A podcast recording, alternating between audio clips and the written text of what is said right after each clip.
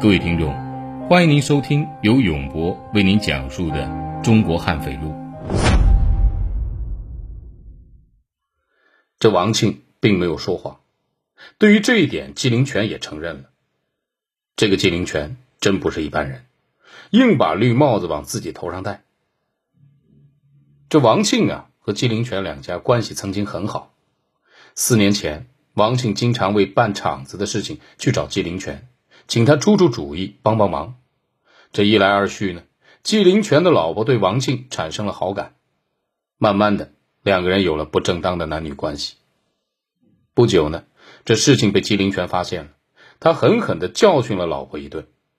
这哪个男人被人戴了绿帽子，都会觉得是一种耻辱，会非常愤怒。纪灵泉也不例外，这叫夺妻之恨呢。不过，考虑到多年的友情。王庆对自己一直也不错，所以纪灵泉呢，并没有找王庆的麻烦，只是要求他不要再做错事王庆向他保证，再也不和他的老婆来往了。纪灵泉不找王庆的麻烦，把心中的怨恨都发泄在自己妻子身上，他痛打了老婆一顿。他本以为老婆理亏，挨了打也只能忍气吞声，可是没想到妻子被打之后啊，居然以寻死来反抗。他在赶集的时候花了十块钱买了根很粗的尼龙绳，系在房梁上就要上吊，不是装样子吓唬他，而是玩真格的。纪灵泉打老婆，并不仅仅是为了发泄心中的怨恨，还希望老婆改邪归正，不要再红杏出墙。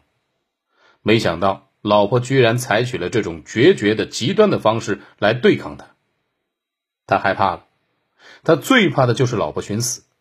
他有一个七哥，两个七弟。如果妻子真的要是死了，他的娘家人不会轻饶了自己。而且自己没了老婆，家里穷，自己长得又不好，下半辈子只能打光棍了。这想来想去啊，他只好服软，向老婆赔礼道歉，说打人不对。当然了，向老婆道了歉之后，纪灵泉又找了个没人的地方，照自己脸上哐哐的揍了几巴掌，抹了一把眼泪。因为他心里啊实在是窝囊妻子很强硬，纪灵泉觉得一点办法都没有。为了保住这个家庭，为了不打光棍他只能继续把绿帽子结结实实的戴下去。王庆也证实，纪灵泉不止一次的要求自己去他家和纪灵泉的妻子发生关系。这后来呀，纪灵泉的做法更荒唐了。纪灵泉，纪灵泉的老婆王庆。三个人竟然一起发生了性关系，三人同居，这是一种荒唐可耻的淫乱关系，是有违人伦、不顾廉耻的行为。要说起来啊，纪灵泉允许自己的老婆和王庆继续保持关系，已经够不可思议的了。他怎么还主动的一次次去叫王庆到自己家里来，还做出那么荒唐的事情来呢？这个时候，他的心理已经严重扭曲了，因为老婆让他伤透了心，他从内心里鄙视痛恨这个女人，已经不把她当成自己的妻子了，只把她当成一个和自己一起过日子的人，帮自己做做饭、洗洗衣服，就像陌生人一样。他要玩弄这个女人，把这当做了一种报复方式，而且还要和自己的好朋友王庆一起玩弄她，这样呢，他心里才痛快。心里都扭曲到什么程度了？真可怕！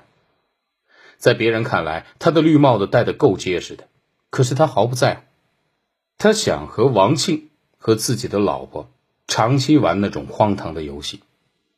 可是时间长了呢，王庆却不想再玩了。王庆不再去纪灵泉家了，这让纪灵泉很是恼火。当初纪灵泉发现自己的妻子和王庆有不正当关系的时候。他没找王庆的麻烦，只是打了自己的老婆，而这个时候，为了保持三个人之间的荒唐关系，他却打了王庆。王庆的妻子严素君看到丈夫身上有伤，就问他是怎么回事。王庆不想再瞒下去了，就说了实情。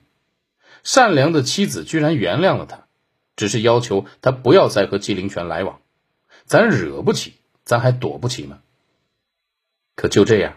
王庆开始躲着纪灵泉，纪灵泉呢，一天一天的见不着王庆，就去路上劫他，威胁他，要他去自己家里。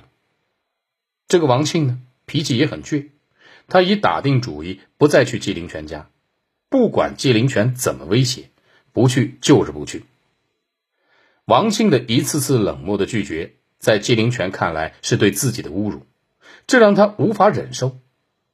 丧心病狂的纪灵泉决定杀死王庆。